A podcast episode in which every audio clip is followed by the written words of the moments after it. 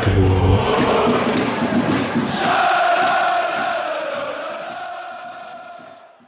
Hallo und herzlich willkommen zur insgesamt 16. Folge des Podcast Freiburgs. Das ist quasi der dritte von drei Teilen des kleinen Spotcast Freiburg Trainingslagers. Es geht hart auf hart hier eine Folge nach der anderen. Und ähm, eigentlich wollte ich eine Episode zu unserer Frauenmannschaft nur machen, wenn sie das Pokalfinale gewinnen.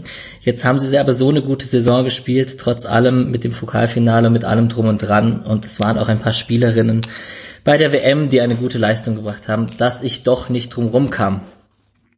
Ich freue mich hierzu sehr, zwei Gäste hier zu haben. Der eine war schon mal hier, die andere ist zum ersten Mal hier im Podcast Freiburg. Das ist einmal die Tamara Keller, die at Luegli oder Lögli auf Twitter. Herzlich willkommen, Tamara. Hi. Freut mich sehr, dass du hier bist. Du bist äh, Journalistin bei der WZ und auch Mitglied des äh, mittlerweile sehr prominenten Früh-Podcasts Frauen reden über Fußball, den man an dieser Stelle sehr empfehlen kann. Ähm, vielleicht ein, zwei Worte zu dir und zum Früh-Podcast vielleicht von Podcast zu Podcast? Jetzt hast du mir ja schon fast alles weggenommen, was Tja, ich über mich selber sagen In eigenen Worten. Ähm, von, also zu Früff ist das einfach sehr cool, weil ähm, das irgendwie so eine supportive Umgebung ist, in der ich mich da befinde. Also halt einfach, dass sich wir Frauen zusammengeschlossen haben und dass wir uns auch gegenseitig unterstützen und an dieser Stelle natürlich auch liebe Grüße. Von hm. dem her ist es cool und weil es halt einfach in der Form noch nie vorher gab. Und zu mir selbst vielleicht noch, ich habe eben selber elf Jahre äh, Fußball gespielt und interessiere mich deshalb halt auch für Fußball. Ja. Ja, es freut mich wirklich sehr, dass das jetzt endlich mal geklappt hat und du bist natürlich auch immer herzlich willkommen, wenn wir über die Spiele von der Frauenmannschaft oder von den Herren natürlich auch reden. Ähm, der zweite, der zweite Gast hier im Bunde ist Eyüp Ertan, der auch bei der Badischen Zeitung äh, arbeitet, beziehungsweise ab und zu für den SC Freiburg dort schreibt und auch über die Frauenmannschaft dort berichtet. Herzlich willkommen, Eyüp. Hallihallo. Ähm, direkt an einhakender Stelle, ich schreibe nicht für den SC Freiburg, ich schreibe über den SC Freiburg. nicht, dass die Menschen das falsch verstehen. Ich arbeite immer noch für die Zeitung, also ja, die Seiten ich, wurden noch nicht gewechselt. Ich habe es gemerkt, als mir das Wort rausgerutscht ist. Ich habe gehofft, es fällt nicht auf, aber das wird natürlich sehr genau genommen dann ja, auf dieser Stelle. Tut mir leid. Alles gut, alles gut. Alles ja. seine Richtigkeit. Wie gut kennt ihr beiden euch eigentlich? Ähm, würde mal sagen, wir sitzen definitiv doch oft genug im Mösle-Stadion, wobei es eigentlich auch öfter sein könnte bei SC Frauenheim-Spielen. Oh, was für ein Seitenhieb. Ja, also wenn, dann sitzen wir dann nebeneinander. Und ja, ich bin nicht immer da, aber sehr oft. Das stimmt, das stimmt tatsächlich. Okay, aber es ist nicht so, dass man sich in den äh, Räumlichkeiten der Badischen Zeitung über den Weg läuft. Doch, definitiv auch. Also bei diversesten Möglichkeiten. Und sei es nur draußen in der 5 Minuten Pause zwischen einem und anderem. Na gut, dann ähm, werde ich heute meiner Moderatorrolle gerecht äh, und äh, bin ein bisschen der neutrale Beobachter hier bei diesem Gespräch. Mm, was der, was natürlich auch deswegen so ist, weil ich herrlich zugeben muss, dass ich äh, im Vergleich zur Herrenmannschaft ein bisschen der Laie in diesem Dreierbund hier bin und ähm, ich hoffe, dass wir eine nette kleine Gesprächsrunde hier zusammenbekommen. Bestimmt. Das ist nett. Ja. Ähm, bevor wir über den SC reden, über die vergangene Saison und über die kommende Saison ein bisschen ausblicken, über die Frauenmannschaft vom SC, würde ich dann doch gerne in der Sommerpause hat die Frauen-WM stattgefunden, mit euch darüber sprechen. Und wollte mal euch fragen, so ganz generell im Nachhinein, mit dem Hype oder mit der medialen Berichterstattung? Ähm, wart ihr zufrieden? Wie, wie war generell das Niveau der WM? Wie ist eure Einschätzung? Vielleicht Tamara, vielleicht magst du beginnen.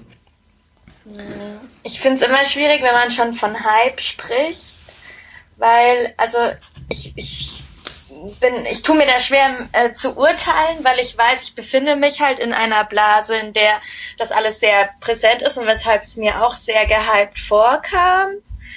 Aber also ich habe auch, also ich habe ja schon diverse WMs verfolgt und ich, es ist ein deutlicher Unterschied zur Kanada vor vier Jahren zu erkennen. Also es war echt mehr Aufmerksamkeit auf der WM. Ähm, es kann dran liegen, dass es in Frankreich war und somit halt gerade äh, quasi im Land nebendran oder eben auch medial hat sich nochmal viel verändert und auch sportpolitisch hat sich halt einiges getan. Also eben es wurde im Vorfeld auch viel über Gleichberechtigung oder Gleichbehandlung im Fußball für die Sportlerinnen gesprochen und das war davor nie so Thema. Das ist erst in diesem Jahr jetzt wirklich so aktuell aufgekommen und das ist so, was ich jetzt zu der WM aktuell so beobachtet habe. Also ich glaube schon, dass es, man kann vielleicht schon von Hype sprechen, aber ich würde so sagen, außerhalb der Fußballblase haben es dann doch nicht so viele Leute mitgekriegt, wie wenn halt eine Männerfußball-WM ist.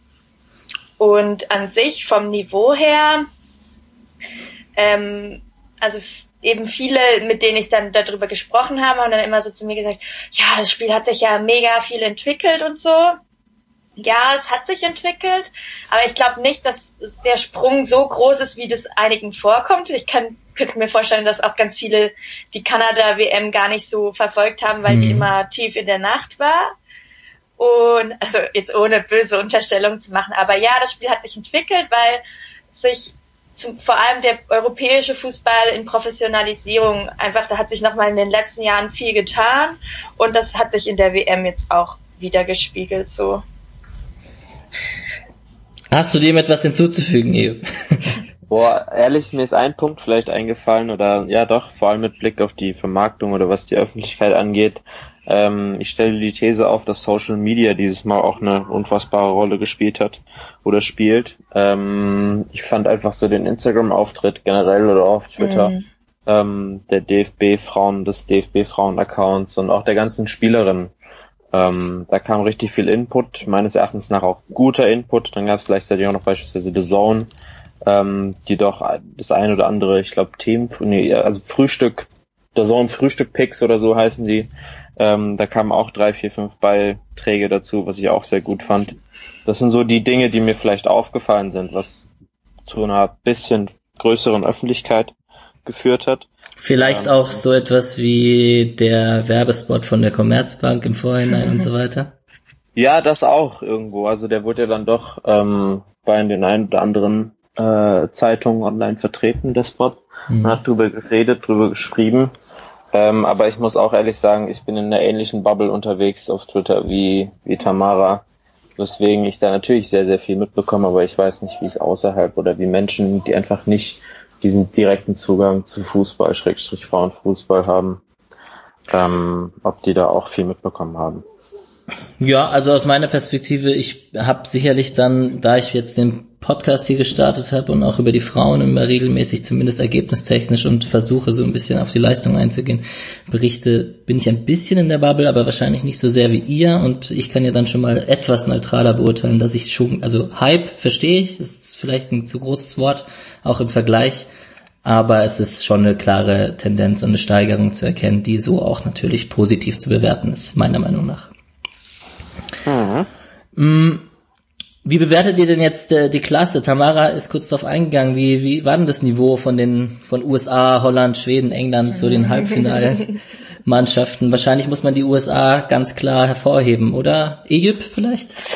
Ähm, auf Twitter gab es auch eine Unterhaltung darüber. Also dann auch der Vergleich zum deutschen Team einfach, der gezogen wurde. Bei den USA fand ich es einfach unfassbar, die mentale Stärke. Also ähm, ich weiß nicht, so eine Megan Rapino hat ja drumherum noch Stress mit, mit einem, mit dem US-Präsidenten irgendwie nebenher noch ausgefochten. der hat ja noch gesagt, du musst erst gewinnen und dann kannst du irgendwie so Sachen droppen. Und irgendwie hatte ich das Gefühl, dass Rapino oder auch generell die USA in diesem Turnier mit einer Einstellung drin waren, dass sie von Anfang an wussten, okay, wir kommen ins Finale und wir mhm. gewinnen dieses Finale auch. Und so dann der gesamte Auftritt, so von Anfang bis Ende. Ähm, ich muss ehrlich sagen, mir hat's schon also die Spiele, die ich gesehen habe, ich habe tatsächlich auch einfach ein Sommerloch, wo ich beziehungsweise ein bisschen Abstand vom Fußball wollte, aber ich habe doch schon viel noch gesehen. Ähm, da war sehr, sehr viel schöner Fußball auch dabei. Ähm, klar, es gab Spiele, die waren nicht ganz so prickelnd, aber ich meine, die gibt's ähm, überall bei jedem Turnier, bei jedem Turnier, wo es sehr starke und auch sehr schwache Teams gibt. Ähm, aber alles in allem, ich hatte Spaß beim Zuschauen und es hat einen doch dann gepackt, egal ob man jetzt mit vielleicht nicht so vielen Spielerinnen sich identifiziert oder was weiß ich was. Ähm, also ich hatte mega Bock. Ja, auch ich fand die Spiele durchaus wirklich ansehnlich. Ich habe mich zum ersten Mal jetzt größer, ich habe früher immer die Spiele Deutschland und Schweden bisschen näher verfolgt, weil ich sieben Jahre in Schweden gelebt habe und Schweden sicherlich auch, was Frauenfußball betrifft, so ein bisschen eine Vorreiterrolle hat oder zumindest da ein paar Schritte voraus war. Für so ein kleines Land eh sehr außergewöhnlich, meiner Meinung nach. Und ja, da so gesehen war auch das, das Spiel Deutschland-Schweden, ich, ich kann das dann ein bisschen besser verkraften, wenn Schweden gewinnt, weil ich da ein bisschen meine zweite Sympathie hege. Aber generell die Leistung war doch sehr, sehr gut zu beobachten. Und Megan Rapino dann mit ihrer, die Rede habt ihr gesehen dann, die mhm. sie gehalten hat? Mhm. Ja. ja, das ist dann nochmal ein anderer Einfluss. Wie bewertet ihr das? Inwiefern? Naja, also ist dann schon beeindruckend. Es ist in Deutschland nicht so vorstellbar, dass so eine Fußballerin nach einem WM-Spiel naja, aber da muss man die USA, glaube auch im Kontext sehen. Das ist nämlich auch ein Grund, warum wir eigentlich dieses Jahr überhaupt erst über äh, Gleichberechtigung im Fußball geredet haben. Oder also die USA hat einen großen Teil dazu beigetragen, weil die haben ja eigentlich schon vor vier Jahren dafür angefangen, für ähm, ah, nee, warte, vier, zwei, vor zwei Jahren, also vor zwei Jahren definitiv, schon ein bisschen länger, glaub, ähm, für Equal Pay zu kämpfen. Mhm. Und ich glaube, das hat sich jetzt halt so in die, erst in so in die fußballweite Diskussion eingeschlossen. Und die USA war ja, ist ja egal, wo du hin du gehst, eigentlich auf diesem Terrain. Ist immer so das Vorzeigebeispiel. Alle Leute wissen, dass Frauenfußball in den USA viel populärer sind. Es gibt mega geile Stipendien, also auch mega gute Chancen für Spielerinnen in den USA. Und ähm, das wird da einfach anders wertgeschätzt und trotzdem werden die Sportlerinnen nicht so gut bezahlt wie die Männer. Das muss man sich halt mal vorstellen. Natürlich hatten die am ehesten einen Grund, quasi diesen Kampf anzufechten, aber als sie das an, also sie sind ja wirklich vor Gericht gegangen oder sind vor Gericht. Ich glaube, das ist, da gab es nie ein wirklichen Ergebnis oder so. Und sie haben schon zu dem Zeitpunkt quasi gesagt, sie wollen für alle Sportlerinnen auf der Welt kämpfen und nicht nur für sich. Und ich glaube, so, also so politisch ist diese Mannschaft halt auch irgendwie. Und natürlich ist Rapinho halt eine Einzelfigur, die gerade extrem raussticht. Ich fand es eigentlich auch schade, dass es ähm, in deutschen Medien am Anfang auch viel nur um diese Trump-Sache ging. Also mhm. als, als das mit diesem Trump-Video kam, was ja eigentlich ein altes Video war, also das war ja jetzt nicht während des Turniers entstanden, wo sie sagt, wir gehen nicht ins Weiße Haus, so. Und dann ist er drauf angesprungen aber eben, dass sie halt sich zum Beispiel diesen dieser Kaepernick-Bewegung angeschlossen hat oder so. Das, das wurde dann halt in deutschen Medien, ganz viele Leute, die deutsche Medien lesen, wussten das halt zum Beispiel nicht. Sie ist halt die erste Weiße, die sich dieser Bewegung angeschlossen hat. Dann lebt sie extrem offen, dass sie lesbisch ist. Das macht halt auch nicht jeder und ist halt da auch irgendwie noch ein Vorbild so für Offenheit und Toleranz. Also ich glaube halt, also die ursprüngliche These, die ich sagen wollte, die USA ist halt eh schon eine politische Mannschaft mhm. und dann gibt's halt noch Einzelpersonen, die da irgendwie so herausstechen. Ja. Mhm. Ja, insgesamt auf jeden Fall äh, beeindruckend und auch, also man kann sich so trotzdem meiner Meinung nach nicht in Deutschland vorstellen, aber die Gründe, die du gerade auferzählt hast, die. Naja, es ist halt wirklich so, das ist vielleicht auch eine Entwicklung, vor vier Jahren hätte sich keine deutsche Spielerin irgendwie hingestellt und irgendwas an der Struktur oder am DFB oder sonst was kritisiert. Und ich fand, mhm. das gab es dieses Jahr schon. Und das hätte man sich vor vier Jahren hat es sich keiner getraut, aber auch aus einem sehr einfachen Grund, weil sich niemand getraut hat, dass das Privileg, das er dadurch hat, dass er überhaupt Profifußballerin sein kann, hat sich keiner getraut, das aufzugeben und quasi das zu kritisieren. Und da hat sich einfach erstens hat sich durch MeToo und so halt nochmal vieles verändert, denke ich, um Frauen zu bestärken, aber halt auch in dieser kompletten Debatte. Und ich denke, die Profispielerinnen merken halt auch, ja, ich muss nicht alles so hinnehmen, wie es ist und ich kann auch vielleicht auch mehr fordern, weil ich arbeite auch halt wirklich krass hart. Ja. Ja, und als äh, letztendliche Entwicklung wurde ein Früh-Podcast gestartet, wo der genau diese Themen auch debattiert und thematisiert. Und ich denke, dass man sich da auch äh, ein besseres Bild äh, von machen kann, wenn man dort mal einschaltet, als hier in dem Podcast Freiburg. Aber ich gebe mein Bestes, um auch der Frauenmannschaft ein größeres, äh, eine größere Plattform hier zu bieten, auf jeden Fall. Ähm, die deutsche Mannschaft um mal kurz wieder aufs Sportliche zurückzukommen, es sei denn, ihr habt noch, es sei denn, ihr wollte noch was dazu sagen, was? Äh, Keineswegs. Sehr gut, sehr kann gut. ich so für sich stehen lassen. Das dachte ich mir nämlich auch. Ähm, die deutsche Mannschaft hat äh, die ersten vier Spiele bei der WM ohne Gegentor gespielt. In der Gruppenphase ist man 1-0 gegen China, 1-0 gegen Spanien und 14-0 gegen Südafrika ähm, durch die Gruppenphase marschiert hat dann gegen Nigeria 13-0 gewonnen und ist dann, wie gesagt, im fünften Spiel im Viertelfinale gegen Schweden mit 2 zu 1 ausgeschieden. Mehrere Spieler mit Freiburger Vergangenheit und sowohl aktive Spieler beim, vom SC Freiburg haben eine größere Rolle gespielt und als allererstes kommen wir nicht drum rum, über Julia Gwynn zu sprechen. Wie bewertet ihr ihre Leistung? Also ich äh, wollen wir nicht lieber über Clara Bühl oder so reden? Nein, Spaß. Ähm, kommen, wir reden auch noch Nee, über Clara Bühl, keine Sorge. Das hat einen anderen Hintergrund. Julia Quinn, also muss man noch irgendwie dazu was sagen, wie viel Aufmerksamkeit sie irgendwie durch ihre Leistung einfach hat generieren können. So das erste Tor im Auftakt, also das erste Spiel der, das erste Tor der Frauenmannschaft, der deutschen Frauenmannschaft bei der WM überhaupt ähm, bei dieser Weltmeisterschaft geschossen und und also allein ihre User, nee, wie heißt das? Followerinnen und Follower auf Instagram, wie die Zahl explodiert ist, sagt ja viel aus ähm, über das, was ihre Leistung und dann doch irgendwie, was das für ein Hype ausgelöst hat.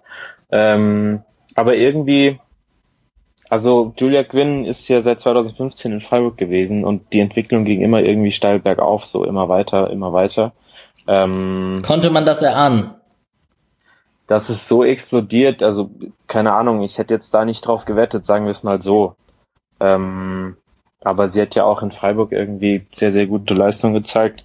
Letzte Saison, auch vorletzte Saison. Ähm, und das freut dann einen doch auch so zu sehen. Aber deswegen ich Clara Bühl direkt gesagt habe, ist, ähm, weil irgendwie, die wurde erst vor einem halben Jahr zur A-Nation überhaupt mitgenommen, hat dann ähm, ein, zwei Lehrgänge mitgemacht und war dann bei dieser WM und als sie dann reinkam, ich glaube, das war gegen Spanien, ähm, die zweite Halbzeit spielt sie dann echt so niceen Fußball und das freut doch einen dann schon sehr, wenn man das irgendwie sieht, so okay, Pokalfinale die Saison geschafft, dann hat sie noch Abitur, dann hat sie noch Aufnahmeprüfung für irgendwelche Studiengänge und spielt halt nebenher noch so eine WM und das ist dann doch, also ich fand es sehr, sehr bewundernswert. Mm, Ja, definitiv. Clara Bühl im ersten Spiele nicht von Anfang an, kam dann gegen Spanien zur Halbzeit rein. Ist das richtig so? Mhm. Müsste ich, und dann durfte sie gegen, im, im Folgespiel durfte sie dann von Anfang an ran, richtig? Ich glaube, so Ja. rum war's. Ja. Ähm, ja, definitiv auch beeindruckend im Vergleich zu Julia Quinn bleibt sie ja dem SC Freiburg vermutlich nächstes Jahr erhalten. Ja, also die Vertragsverlängerung ging ja irgendwie vor drei, vier Monaten durch und ähm, ich glaube, der Frauenfußball und der Transferzirkus ist da noch ein bisschen, also ist da alles noch ein bisschen ruhiger als im Vergleich zu den Männern, wo man vielleicht Vertragsverlängerungen abschließt und dann ein Jahr später doch wieder weg ist. Deswegen, nee, nee, die ist nächste Saison definitiv in Freiburg. Ja, ähm, vielleicht, ich, ich habe mich kurz gescheut, das bei Julia Gwynn anzusprechen. Vielleicht frage ich Tamara doch, weil ich glaube, dass sie das besser einschätzen kann. Ähm, Im Vorhinein wurde auch durch, ich glaube, das war die Bild-Zeitung, ein bisschen kolportiert mit unserer hübschesten und so im Vorhinein von der WM. Ähm, oder nee, das war, als sie das Tor geschossen hat. Ja. Ähm, sie hat sich, glaube ich, dann so geäußert, dass es gar nicht so schlimm, dass sie es gar nicht so schlimm empfunden hat und dann hat sie die Follower mitgenommen und sie hat auch ein bisschen mitgespielt und so. Muss man das irgendwie einschätzen oder ist das einfach, ist es halt wie es ist und eigentlich ist es falsch, sowas zu schreiben von der Bild? Das, da sind wir uns, glaube ich, einig. Ja, es ist halt sehr sexistisch von der Bild und man sollte der Bild dafür eigentlich auch keine Points mehr so zuspielen. Ich meine, Soll ich es rausschneiden? Nein, alles gut. es, ist, es ist halt äh, schwierig. Ja, klar kann sie es halt dann wieder relativieren, aber ähm, was halt zu oft in diesem Sport passiert, ist, dass von der sportlichen Leistung abgelenkt wird und ähm, äh, aufs Äußere oder andere Sachen gegangen wird. Ich erinnere an die Causa Ada Hegerberg, die halt nach der wichtigsten Auszeichnung überhaupt dem Ballon d'Or gefragt wurde, ob sie twerken kann. Und darum geht's halt irgendwie nicht. Und dann spielt sich das alles als so skandalös auf und keiner weiß aber, für was diese Sportlerin eigentlich steht und was sie erreicht hat.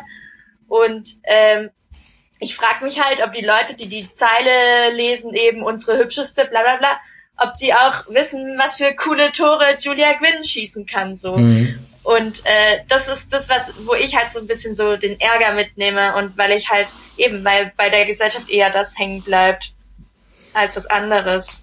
Ja. Ja, ich wollte der Bild sicherlich keine Plattform hier bieten. Nee, alles gut. Blö blöde, blöde Bild, blöde Bild. Nein. ähm, ich wollte nur das Thema kurz an angesprochen haben, damit man das auch vielleicht einordnen kann. Und ähm, zusammen mit Julia Gwynn und Clara Bühl war die dritte im Bunde, die bei der deutschen Nationalmannschaft als aktive SClerin war, war Ersatztorhüterin Merle Forms, die zu keinem Einsatz kam. Aber ich denke, das Torhüter-Team gut komplettiert hat. Es gab jedoch noch eine vierte SC-Spielerin, die leider im nächsten Jahr auch nicht mehr beim SC ist und die hat es bis ins Finale mit ihrer Nationalmannschaft geschafft und zwar war das Rechtsverteidigerin Desiree van Lunteren äh, mit Holland im Finale gegen USA verloren, ab nächstem Jahr wieder bei Ajax Amsterdam. Wie habt ihr ihre Leistung verfolgt? Habt ihr extra auf sie geachtet beim Finale? Ähm, ich mache kurz den Anfang, wenn es okay ist, Tamara. Ja, alles gut. Ähm, ja, doch. Also ich habe irgendwie ihr schon, das heißt gern zugeguckt, aber ich habe sie immer mit einem besonderen Auge beobachtet, wenn die Niederlande gespielt haben. Ähm, und du hast zwar Rechtsverteidigerin gesagt, aber das ist das Krasse bei der. Die kann gefühlt überall spielen. Die kann rechts, die kann rechts spielen, die kann in der Mitte spielen, die kann links spielen und die kann sonst wo eingesetzt werden. Ähm, das ist in Freiburg, glaube ich, ein, zwei Mal passiert. Und das ist ja, also das ist eine absolute Allrounderin. Äh, Würde mich nicht wundern, wenn wir die irgendwie vorne in den Sturm noch stellen würden, dann macht sie drei, vier Buden. Ähm, deswegen schade für den SC, dass sie wieder zurückgeht. Oder, also ja doch, wieder Niederlande hieß es, du hast Ajax Amsterdam gesagt. Ähm, das ist schon sehr schade für den SC, aber ja, vielleicht hat sie sich hier nicht, also ich weiß es nicht, vielleicht hat sie sich hier nicht irgendwie wohl gefühlt oder vielleicht wollte sie wieder zurück oder also keine Ahnung, was ihre Pläne waren. Ähm, ich fand bei der WM hat sie sehr, sehr stabil gespielt, wobei es doch irgendwie auch drei, vier Kleinigkeiten gab, kleine Schnitzer, die dann irgendwie doch das ein oder andere Mal unterlaufen sind. Ähm, aber freut mich für sie und auch generell für den Verein, dass einfach eine Spielerin vom Verein im Weltmeisterschaftsfinale stand, auch wenn sie jetzt natürlich nächste Saison eben nicht mehr da sein sollte. Ja, Tamara, hast Gibt es da was hinzuzufügen? Wahrscheinlich nicht. Ich habe eigentlich nichts zu hinzuzufügen. ja. nee. Das ist äh, gut. Das ist ja immer die, die Krux, wenn man mit zwei Leuten spricht. Ne? Dann äh, der Erste, der die Frage komplett beantwortet, dann hat der Zweite nichts mehr zu sagen. Ja, es ist auch fies, weil Eheb und ich oft einer Meinung sind. so, so. Okay, ich, ich versuche Fra Fragen zu finden, wo ihr nicht einer Meinung seid. Schwierig. Wie Julia Gwynn beim, die geht ja jetzt zum FC Bayern im nächsten Jahr und davon gibt's noch einige Ex-SC-Spielerinnen, die auch bei der WM am Start waren. Ähm, das hatte zwischenzeitlich ein kleines Hoch in dem Medial, dass so viele Freiburgerinnen mit oder Ex-Freiburgerinnen bei der Nationalmannschaft so einen Einfluss haben. Das ist äh, Laura Benkert, die beim FC Bayern spielt, Caroline Simon beim, bei Olympique Lyon und Sarah Debritz, Melanie Leupolz, Lina Magull und Verena Schwers, alle beim FC Bayern und alle mit sehr vielen Spielen für den SC. Zum Beispiel Laura Benkert, äh, die Torhüterin, 159 Spiele, die kam jetzt auch bei der WM nicht zum Einsatz, aber trotzdem 159 Spiele für den SC. Und äh, Verena Schwers zum Beispiel auch 84 Spiele für den SC Freiburg. Wie stolz, Tamara, ist man auf die Freiburger Fußballschule in der Frauenabteilung? Naja, das ist kein Geheimnis, dass die Freiburger Frauenschule eine sehr gute Schule ist. Also von dem her, also ich glaube, man kann zu Recht immer stolz sein in Freiburg. Es ist einfach ein Ausbildungsverein. Äh, Freiburg ist dafür bekannt, es ist einfach ein guter Standort und äh, aber auch noch am Boden geblieben und bietet halt einem so alle Möglichkeiten. So dementsprechend darf man schon ein bisschen patriotisch, glaub sein und stolz drauf sein oder kann man einigermaßen von Stolz sprechen. Ja. Und Ejip, wieso gehen Sie alle zum FC Bayern? Ähm, Uh, das ist eine gute Frage. Vielleicht, ich habe keine Ahnung. Wir kommen nachher noch zum Trainer. ähm, ich wollte nur sagen, zu, zur Nachwuchsabteilung der SC Frauen, ich habe, ähm, ich glaube, wann war das, vor einem Monat oder vor zwei, drei Wochen mit Ede Beck geredet. Ede Beck war, ich glaube, zwölf Jahre U17-Trainer bei den SC Frauen. Ähm, ist jetzt bisschen Koordinator im Verein, also ist jetzt nicht mehr U17 D-Junioren-Trainer und ähm, der meinte auch so, ja, mit 5, 6 hat er irgendwie zu tun. So irgendwie Clara Büth, Julia Quinn, nach Freiburg mitgeholt, dann die eine auch noch trainiert und so war es bei sehr, sehr vielen Spielerinnen auch und der hat sich natürlich extrem gefreut, ähm, dass irgendwie, dass man beim Verein die richtige Philosophie fährt, dass das einfach auch bestätigt wurde. Ähm, ja, also man freut sich sehr, aber man wird auch weiter an dem Weg ähm, festhalten. Das hat er auch gemeint. Der SC Freiburg ist und bleibt ein Ausbildungsverein, aber halt ein sehr guter, das ist schön. Ja, und wie bewertet man das der, also wir werden nachher noch zur Bewertung der Saison vom SC Freiburg kommen, aber dass jetzt auch der Trainer dorthin geht? Ähm, wie bewertet man das? ich glaube, inzwischen bewertet man das wieder ganz gut, weil man mit Daniel Kraus einen sehr, sehr guten Nachfolger gefunden hat, der aus Essen kam. Äh, ein Fußballlehrer, der, der sehr, also in Essen sehr, sehr gute Arbeit geleistet hat. Es gab ja auch den Essen-Block mit fünf Spielerinnen, beziehungsweise mal Sarah Dawson, die irgendwie vor der Saison nach Wolfsburg wechselte, noch mit dazu zählt, dann sind sie auch irgendwie sechs. Ähm, einen sehr guten Trainer geholt, glaube ich, mit dem man ähm, irgendwie doch auch, glaube ich, lang plant, wenn es dann harmonieren sollte. Ähm, und deswegen, glaube ich, ist so die Trainerfrage, bereitet niemandem mehr Bauchschmerzen. Okay, und dann kann man doch auch optimistisch in eine neue Saison schauen. Wie, dann würde ich auch direkt kommen zur SC Freiburg Saison und zur Bewertung vielleicht von der letzten erstmal. Ähm, bei der Umfrage, die ich im, im Nachgang der Saison ge gemacht habe, habe ich auch bewährt, äh, die, die Be Frauensaison bewerten lassen. Ähm, wie würdet ihr es denn bewerten von eins bis zehn? Habt ihr vielleicht mitgemacht sogar? Tamara, du darfst. Oh Gott. Eine Bewertung von 1 bis 10. 10 ist das Beste. Ja, das ist aber so ein bisschen fies. Weil die Saison davor war halt so grandios. aber da war man ja nicht im Pokalfinale. Ja, eben. Tja. Ich brauche eine Zahl. Äh, okay. Ich sag 6. Ähm, echt? Eine 6? Okay. Ähm, bist du höher? Wahrscheinlich. Ja, ich weiß nicht, ich hatte irgendwie zuerst sieben im Kopf, aber. Ja, ich habe auch zwischen sechs und sieben überlegt. Also mit der sieben bist du gut im Trend, weil die, insgesamt haben 146 Leute bei der Umfrage mitgenommen und die Schnitt war auf 7.1. Ja. Ja. Also Tamara also, ist einfach viel zu pessimistisch. Ja, ich bin Realist. Ich bin, ich bin Realistin. Okay. ähm, Luft nach oben. Ja. Luft nach oben. Ja, ich glaube irgendwie weiß ich nicht, ähm, nur sechs, sieben. Also die Saison war ja nicht irgendwie, die sind ja, ja, weiß ich nicht, klar, sie waren irgendwo im Mittelfeld am Ende oder stehen jetzt im Mittelfeld.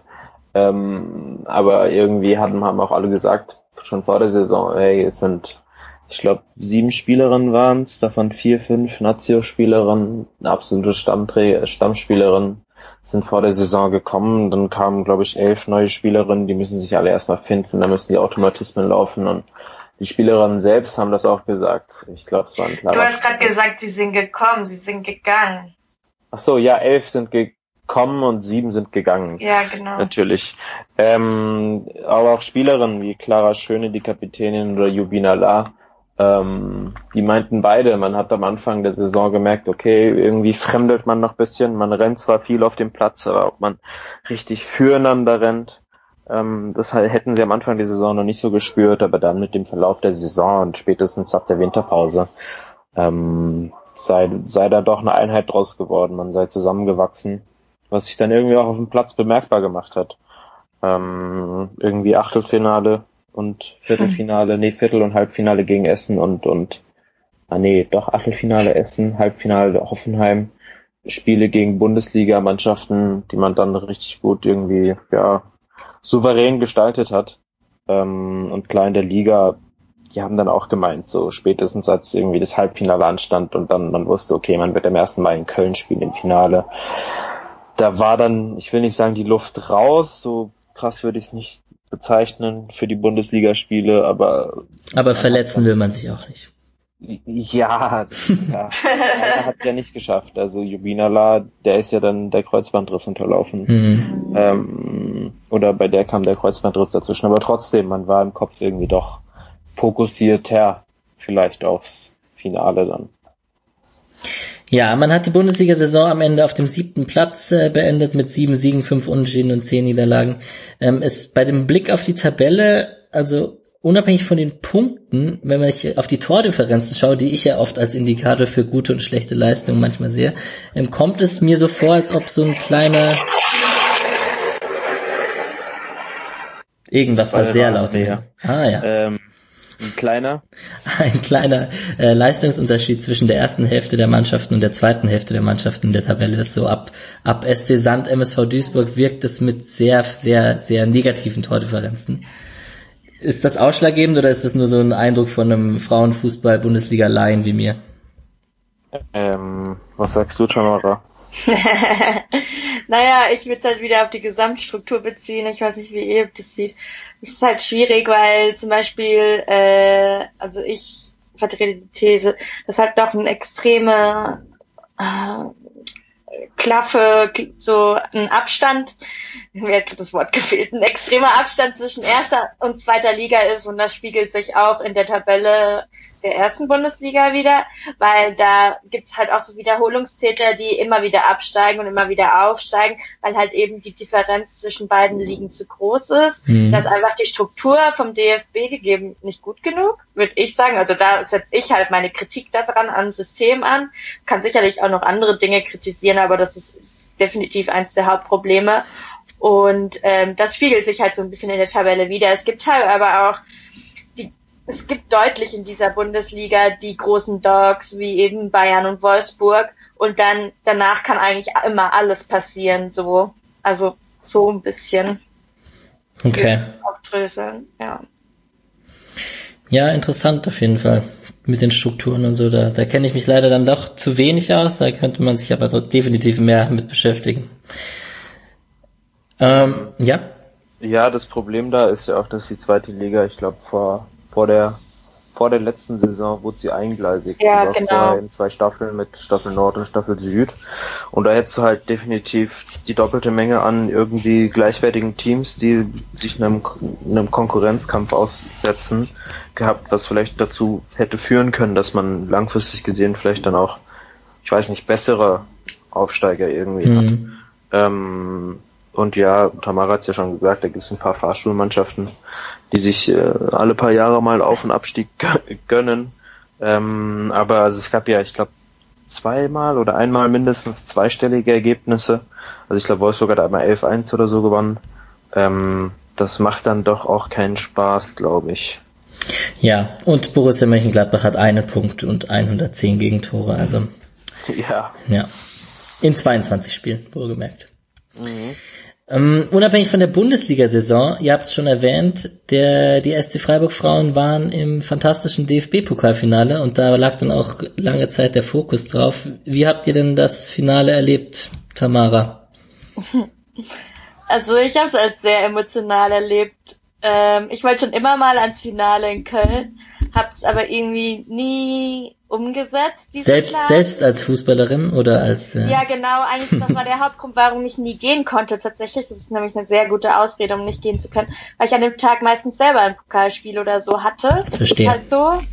So oft 1. Mai, ähm, aber manchmal auch an anderen Daten. Auf jeden Fall hatte ich meistens selber ein Pokalspiel. Und ähm, dann hatte ich halt noch einen doppelten Grund dahin zu gehen, weil die SC-Frauen jetzt zum ersten Mal da waren. Und ich bin, glaube mit ein Fanclub, aber ich weiß nicht mehr mit welchem. Auf jeden Fall mit dem Bus gefahren, der nicht voll war. Und also es gab mehrere volle Busse, aber ich war in einem nicht vollen Bus, aber es war trotzdem voll chillig. Und dann war ich alleine am Finale und das war eigentlich ganz lustig. Es klingt so ein bisschen sad, aber eigentlich das, das saddeste Erlebnis an dem Tag war tatsächlich, dass ich dem Typen an der Kasse gesagt habe, ich möchte gerne über beim Freiburg-Block sein. Und der Typ an der Kasse hatte keine Ahnung, wo saß ich über dem Wolfsburg-Block.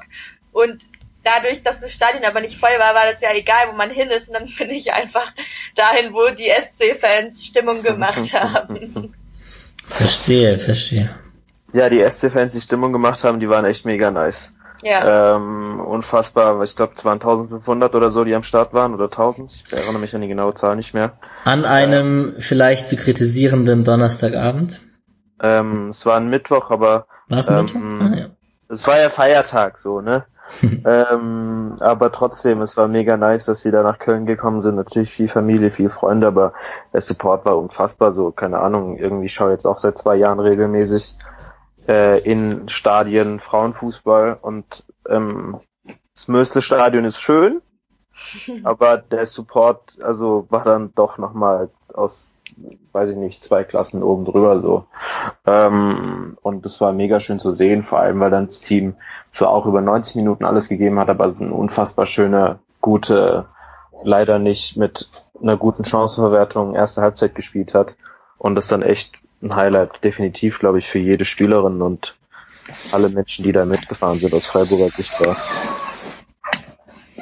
Ja, es war definitiv eigentlich auch eine, in der ersten Halbzeit vor allem eine beeindruckende Leistung vom SC. Auf jeden Fall, also ja, ich habe Clara Bühl vor der WM äh, gefragt und sie meinte, sie wird den Konter nicht vergessen. Hm. Ich glaube, es war eine Wolfsburger Ecke und dann mit Sharon Beck zusammen sie es versucht schnell zu spielen und also weiß ich nicht. Auf Wolfsburger Seite war halt echt niemand hinten, der hätte absichern können. Und das Ding ist dann doch nicht reingegangen und also ja, auch auf der Tribüne, auf der Pressetribüne saß ich, da war ein bisschen die Verzweiflung dann schon ein bisschen groß. Ähm, aber es war schön zu sehen, dass sie einfach Bock hatten und dass sie einfach gespielt haben und sich nicht zu viel Gedanken gemacht haben und vielleicht hat dann in der zweiten Hälfte die Puste nicht mehr gereicht, ich weiß es nicht, aber mega nice auf jeden Fall. Und die besseren Fans hatten. Zu 100 Prozent, also das Klatschpappenpublikum aus Wolfsburg. Immer, das ist bei den Männern und bei den Frauen nimmt sich das nicht viel. Also. Ja, so. ähm, nee, aber also sorry, war ja so. Ich habe die ganzen Tweets verfolgt und da war die Meinung einhellig, dass die Freiburger Fans im Fernsehen definitiv dreimal so laut sind wie der Wolfsburger Block und das war im Stadion auch so. Ja, das ist doch nice. Und am Ende hat's leider nicht für den ganz großen Coup gereicht, aber ähm, man kann trotzdem ja. stolz auf unsere Frauen sein, auf jeden Fall. Definitiv. Ihr habt schon ein paar Namen erwähnt. Sharon Beck ist gerade gefallen, ähm, Clara Bühl, Julia Gwynn natürlich, die in der Bundesliga genau wie bei der WM jetzt alle Minuten gespielt hat und äh, in der Saison acht Tore geschossen hat. Ähm, wer waren denn für euch noch so Leistungsträger über die Saison, Saison hinweg gesehen? Gewisse Namen, die ihr, die ihr es für wichtig erhaltet, dass wir sie jetzt in diesem Kontext erwähnen? Uff. Gute Frage. Fällt jemand spontan ein, Tamara? Nee, ich würde die Frage lieber an dich geben. Oh je, sehr gut. Entweder beide oder keiner, ja.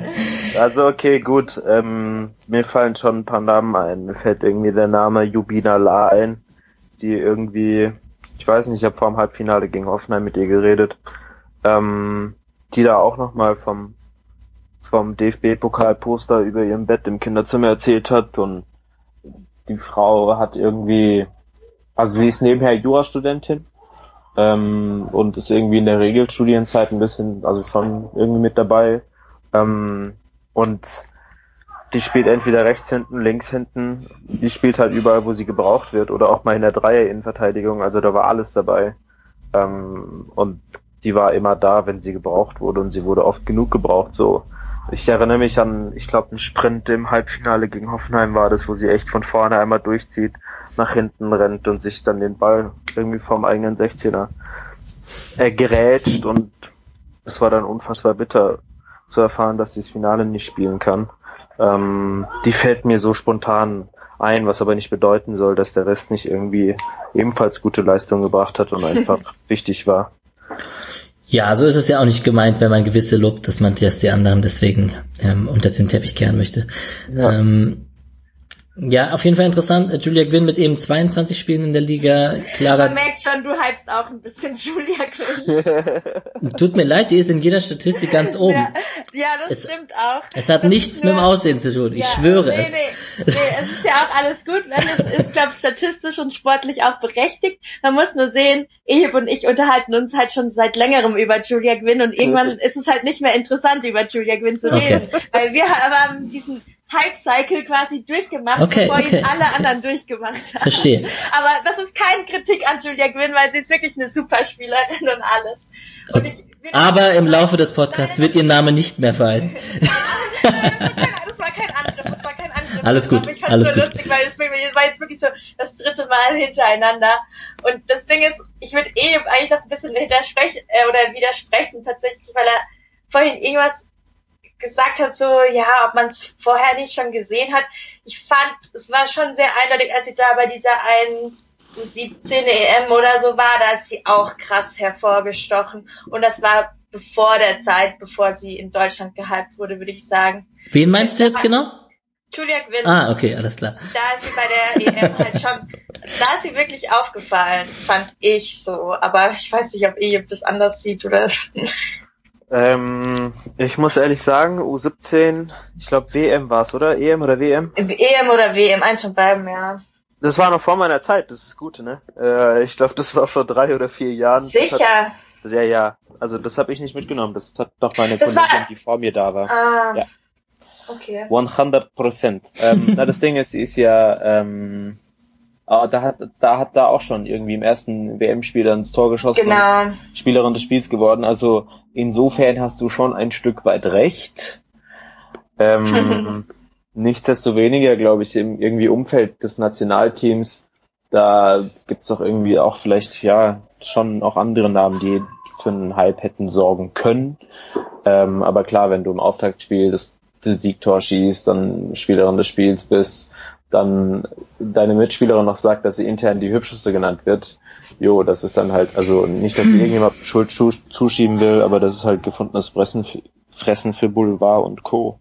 Ja, aber man sieht ja auch, also wirklich so, die Pässe, die sie spielt und so, die stechen schon auch hervor. Das muss man schon auch lassen. Also ich finde, man sieht im Spiel schon sehr deutlich, dass sie hervorsticht. Irgendwie so, auch für das junge Alter, sagen wir jetzt mal so. Ähm, wenn ich Aber jetzt widerspreche, dann soll das nicht bedeuten, dass ich Julia Gwynn irgendwie schlecht reden möchte. Jetzt reden wir schon wieder zu lange über Julia. Ja, ja. Ich kann gerne weitermachen. Ich, ich schweige, ich schweige, ich höre nur zu. Ich finde tatsächlich, ähm, in der letzten Saison, wie gesagt, ich finde, ich tue mich schwer dabei, irgendwie gegeneinander aufzuwiegen, abzuwiegen, wie heißt das? Na, ihr wisst schon, irgendwie Abzuwägen. zu vergleichen. ähm, Abzuwägen war auch Quatsch. Leid. ich weiß nicht, also die Saison von Julia, also die nicht die letzte, sondern die vorletzte, die krasse, die phänomenale, da waren halt noch andere Spielerinnen mit dabei, die irgendwie auch noch eher in Szene setzen konnten. Ähm, und vielleicht durch die Euphorie von der Saison hat man es doch auch irgendwie an, anders in Erinnerung. Ähm, trotzdem hatte ich das Gefühl, also beim Sportclub hat sie am Ende sehr, sehr viel gemacht. Standards geschossen, hat da gespielt, dort gespielt, gefühlt alles Mögliche.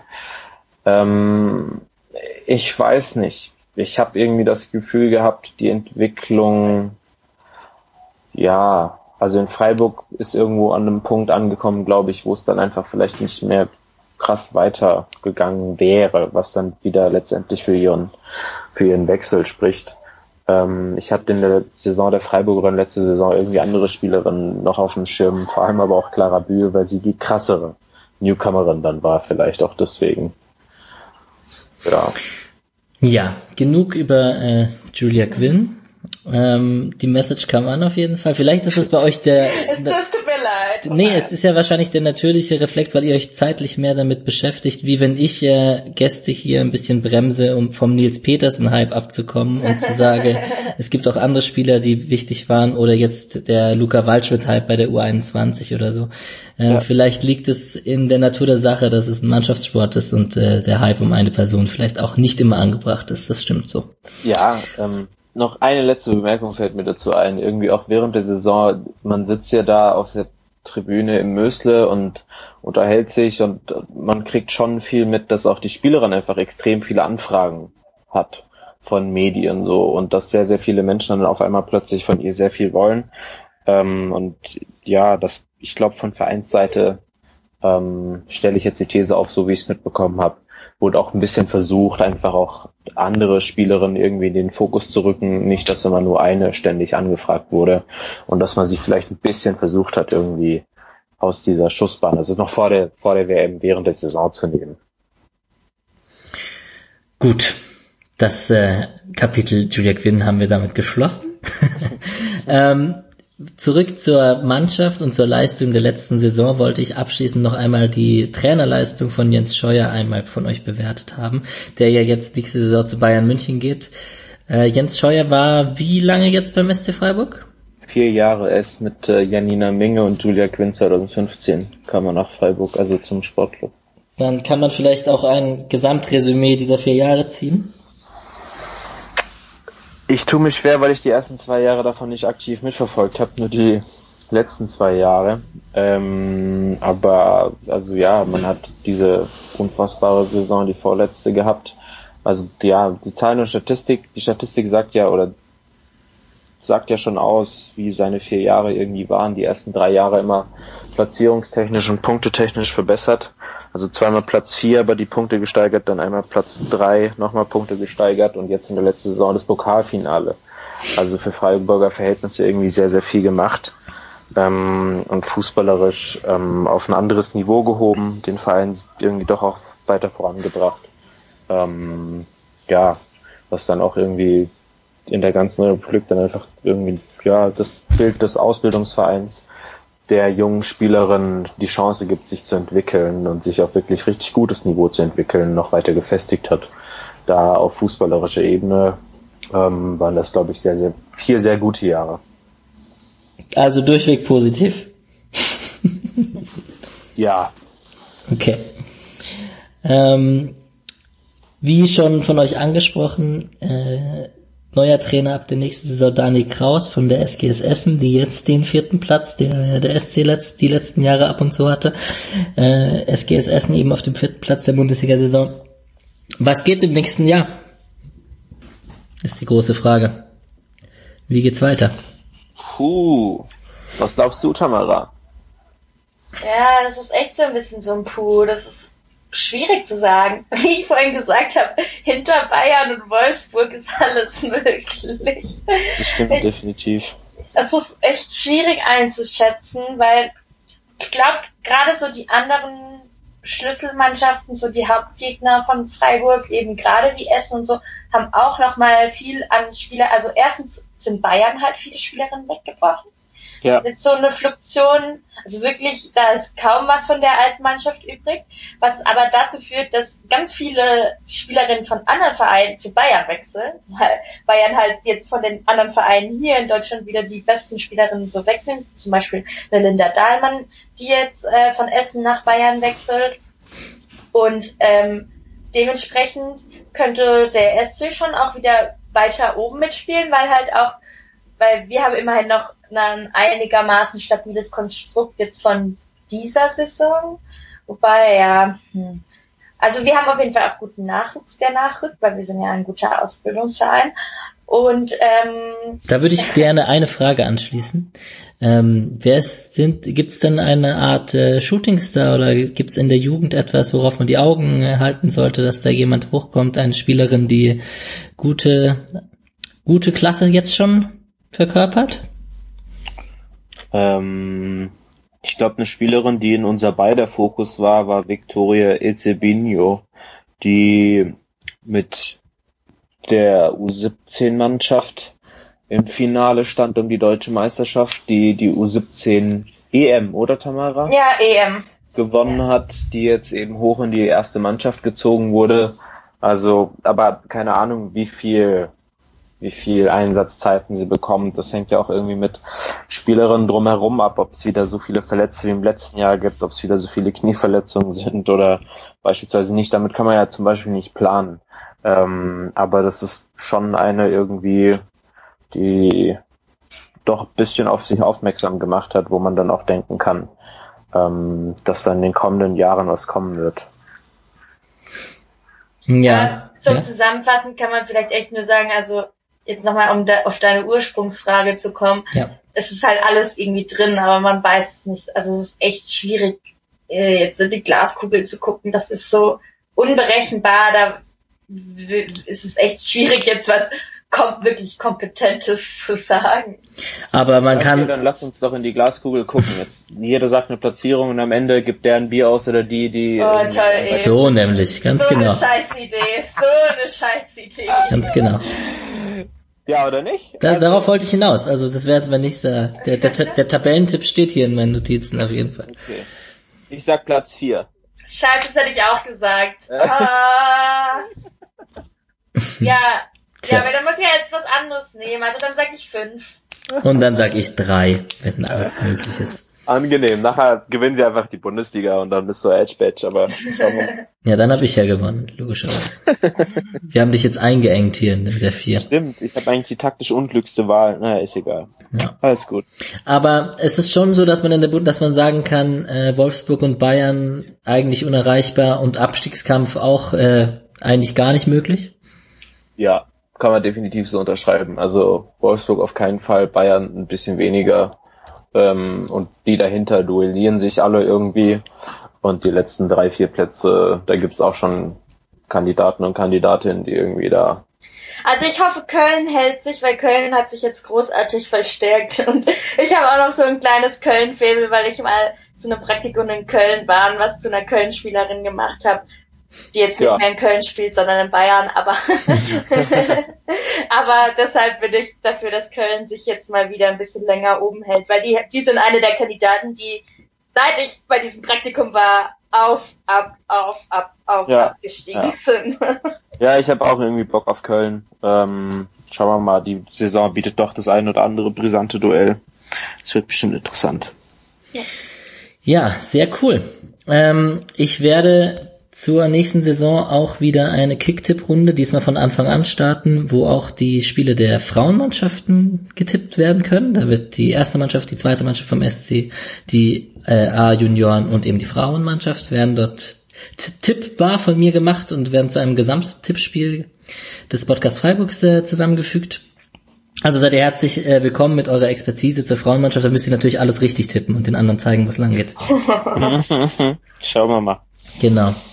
Äh, ansonsten bedanke ich mich sehr, dass ihr hier heute Gast wart. Es sei denn, ihr wollt noch etwas loswerden, was euch ganz dringend auf dem Herzen liegt zur SC-Frauenmannschaft. Ich habe noch was. Ja. Ähm, ich würde mich natürlich freuen, wenn viele Menschen, die irgendwie das jetzt auch gehört haben, ähm, sich am 18. August, das ist ein Sonntag, wenn sie in Freiburg sind, äh, vielleicht auf den Weg ins Mösle machen wollen und sich einfach mal selber anschauen wollen, wie es so ist oder wie es nicht ist. Gegen die Bayern.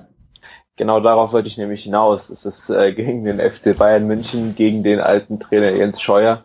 Ähm, die Flyer-Alarm Bundesliga wird sich da irgendwas dazu gedacht Gott, haben, Gott, Gott. dass sie dieses Spiel da angesetzt hat. Es wird interessant. Und ganz viele Fans sollen kommen und Stimmung machen. Wie im Pokalfinale. Definitiv. Das ist dann am Sonntag, richtig? Am Samstag spielt Richtig. die erste Mannschaft vom SC, ja. Genau. Ja, genau, gegen Mainz und dann äh, Sonntag die Frauen. Ich weiß noch nicht, ob 11 oder 13 Uhr, aber machbare Zeiten, glaube ich. Ja, auf jeden Fall, wenn ich in Freiburg bin, wäre, ich weiß es, wahrscheinlich bin ich nicht in Freiburg, äh, würde ich mir das, denke ich mal, nicht entgehen lassen und kann nur jedem raten, dort auch hinzugehen und die Mannschaft zu unterstützen. Ich danke euch auf jeden Fall sehr, dass es geklappt hat. Ihr seid jederzeit herzlich willkommen, falls wir mal einen Spieltag besprechen wollen. Falls es auch von der Frauenmannschaft irgendwas Spektakuläres. Vielleicht besprechen wir auch das erste Spiel von den Frauen im Nachgang, wer weiß, wenn sie die Bayern weggefegt haben. Und ähm, ja, vielen Dank. Hat, hat sehr viel Spaß gemacht mit euch beiden. Dankeschön, kann ich Danke nur so dir. zurückgeben. Ja. Sehr cool. Ich wünsche euch einen schönen Abend. Danke, gleichfalls. Ciao. Ich nicht.